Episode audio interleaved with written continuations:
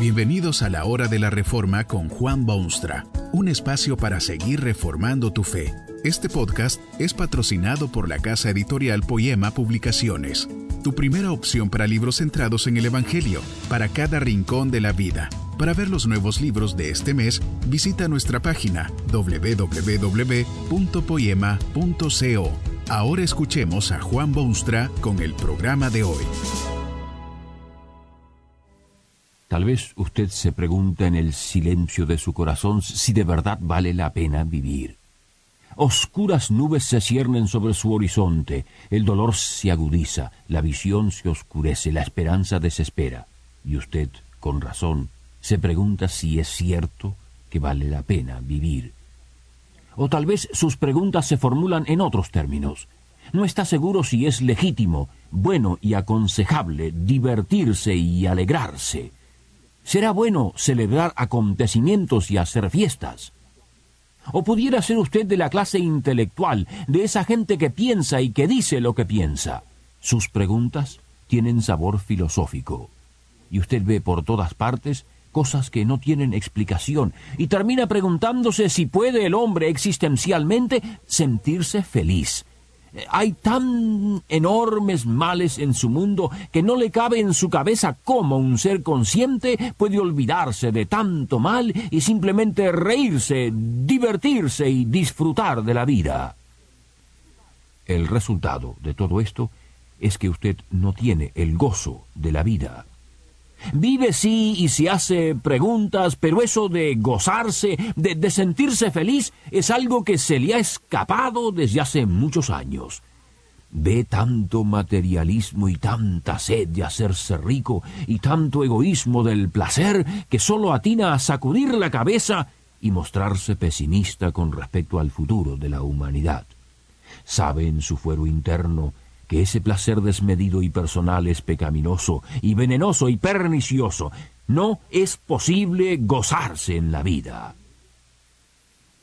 Bueno, en la palabra de Dios hay todo un libro dedicado a este tema del gozo de vivir.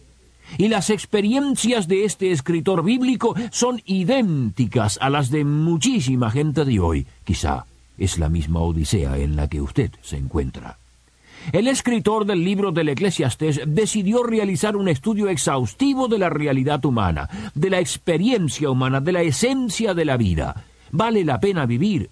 ¿Cómo debe uno vivir? ¿Qué cosas son importantes en la vida? ¿Qué hay que tomar en cuenta?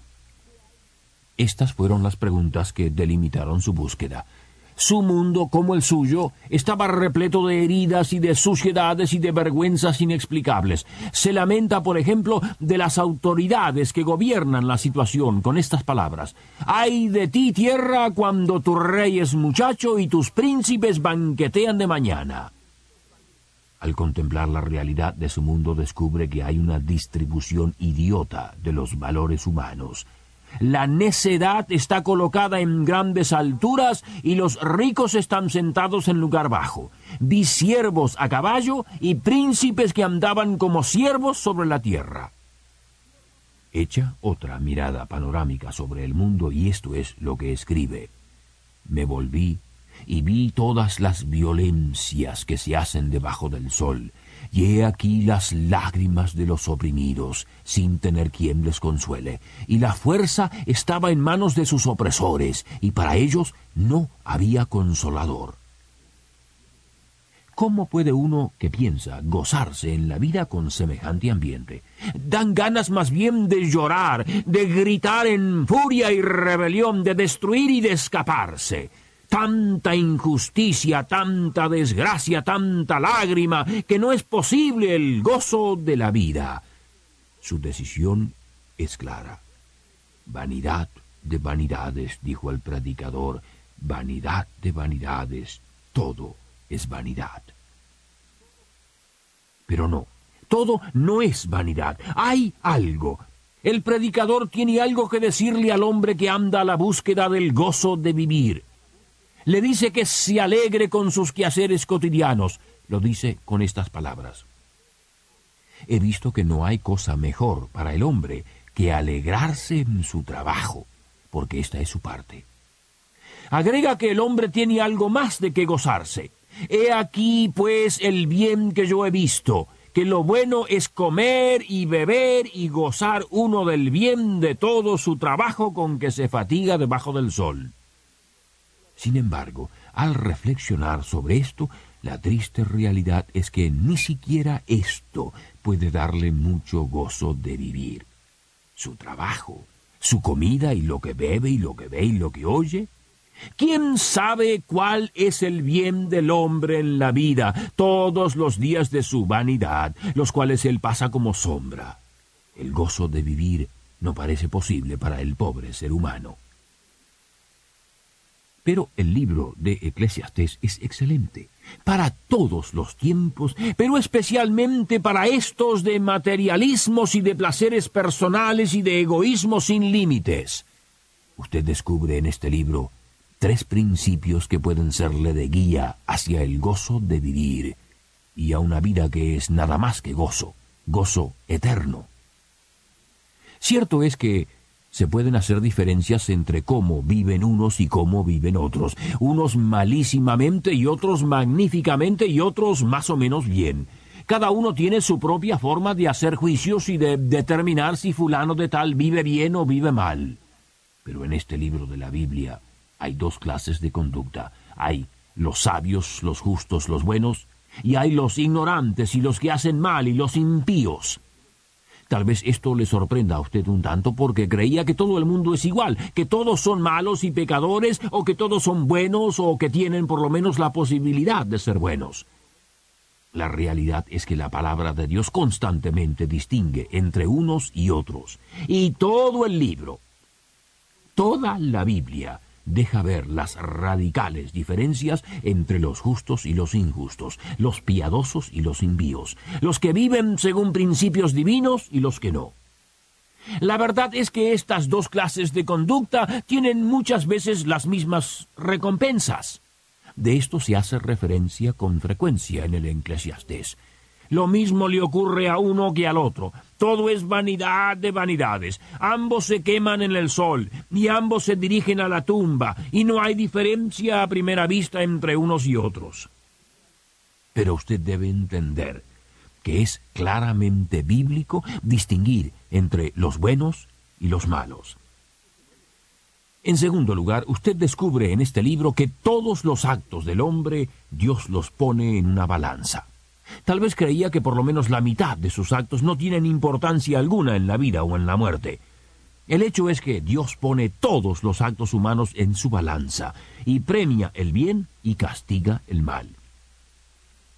En un momento de análisis existencial puede parecer como que esto no es así. Los malos triunfan y los buenos sufren. Reina la opresión y falta la justicia. No se da a nadie lo que se merece, etcétera, etcétera, etcétera. Pero deje usted de ver ahora el limitado terreno de su propia visión o experiencia. Trate de ver las cosas desde las perspectivas eternas o del punto de vista de Dios, que es el punto de vista de las Escrituras. ¿Cree usted que los injustos son siempre premiados? ¿Qué dice entonces de un Caín que mató a su hermano? ¿Y qué dice del pueblo de Dios que se quejó cuando no tenían razón de quejarse? ¿Y qué pasó con aquellos que robaron tesoros y los escondieron en tiendas? ¿Y qué le pasó al rey David que cometió adulterio pero también homicidio? ¿Cree usted que la palabra de Dios enseña que los buenos serán avergonzados? Allí está un Noé que era bueno, y allí está la figura de un Abraham que era modelo, y de muchas luminarias bíblicas que fueron premiados por su conducta moral. Dios pone en balanza y premia a los justos y castiga a los impíos. Y una tercera realidad se descubre en este libro. Las balanzas de Dios son justas y exactas. En este mundo se descubren de vez en cuando balanzas que engañan, que producen un kilo de 900 gramos. Pero el Dios de justicia es perfecto en todos sus actos. Pesará sobre sus balanzas toda obra juntamente con toda cosa encubierta, sea buena o sea mala. Es en vista de estas tres realidades indiscutibles que el escritor de Eclesiastés ofrece sapientísimo consejo al hombre. Teme a Dios y guarda sus mandamientos, porque esto es el todo del hombre. Es como si le dijese que sí, que hay cosas que no pueden explicarse, que hay situaciones que no se justifican, que hay condiciones vergonzosas, pero al fin de cuentas es la responsabilidad de cada persona conducirse en el conocimiento de que hay un Dios y que ese Dios da leyes morales y que ese Dios juzgará un día a los vivos y a los muertos. Pero ¿es eso todo lo que la Biblia ofrece? Difícilmente puede considerarse esto como gozo de vida. ¿Quién puede al fin de cuentas cumplir esos mandamientos de Dios? Son imposibles para el hombre. Cuando se escribió el libro de Eclesiastés, no había llegado aún al mundo el Hijo unigénito de Dios, la solución bellísima al problema imposible. Él murió en una cruz cruel y fue sepultado y resucitó de entre los muertos precisamente porque el hombre no puede cumplir los deseos de Dios. Jesús lo hizo a la perfección. Si usted anhela ese gozo de vivir, tiene que eliminar el pecado de su vida, tiene que llegar a ser de los justos y de los sabios. A eso se llega únicamente por la fe en el Hijo de Dios. Por eso dijo él que había venido para que los suyos tengan gozo y lo tengan en abundancia. Que este mensaje nos ayude en el proceso de reforma continua según la palabra de Dios. Si quieres profundizar en la exposición bíblica, puedes buscar más recursos en www.poema.co. Allí encontrarás libros que te ayuden a entender la palabra de Dios y aplicarla a tu vida. Poema, el Evangelio para cada rincón de la vida. Nos vemos en el próximo episodio de La Hora de la Reforma con Juan Bonstra.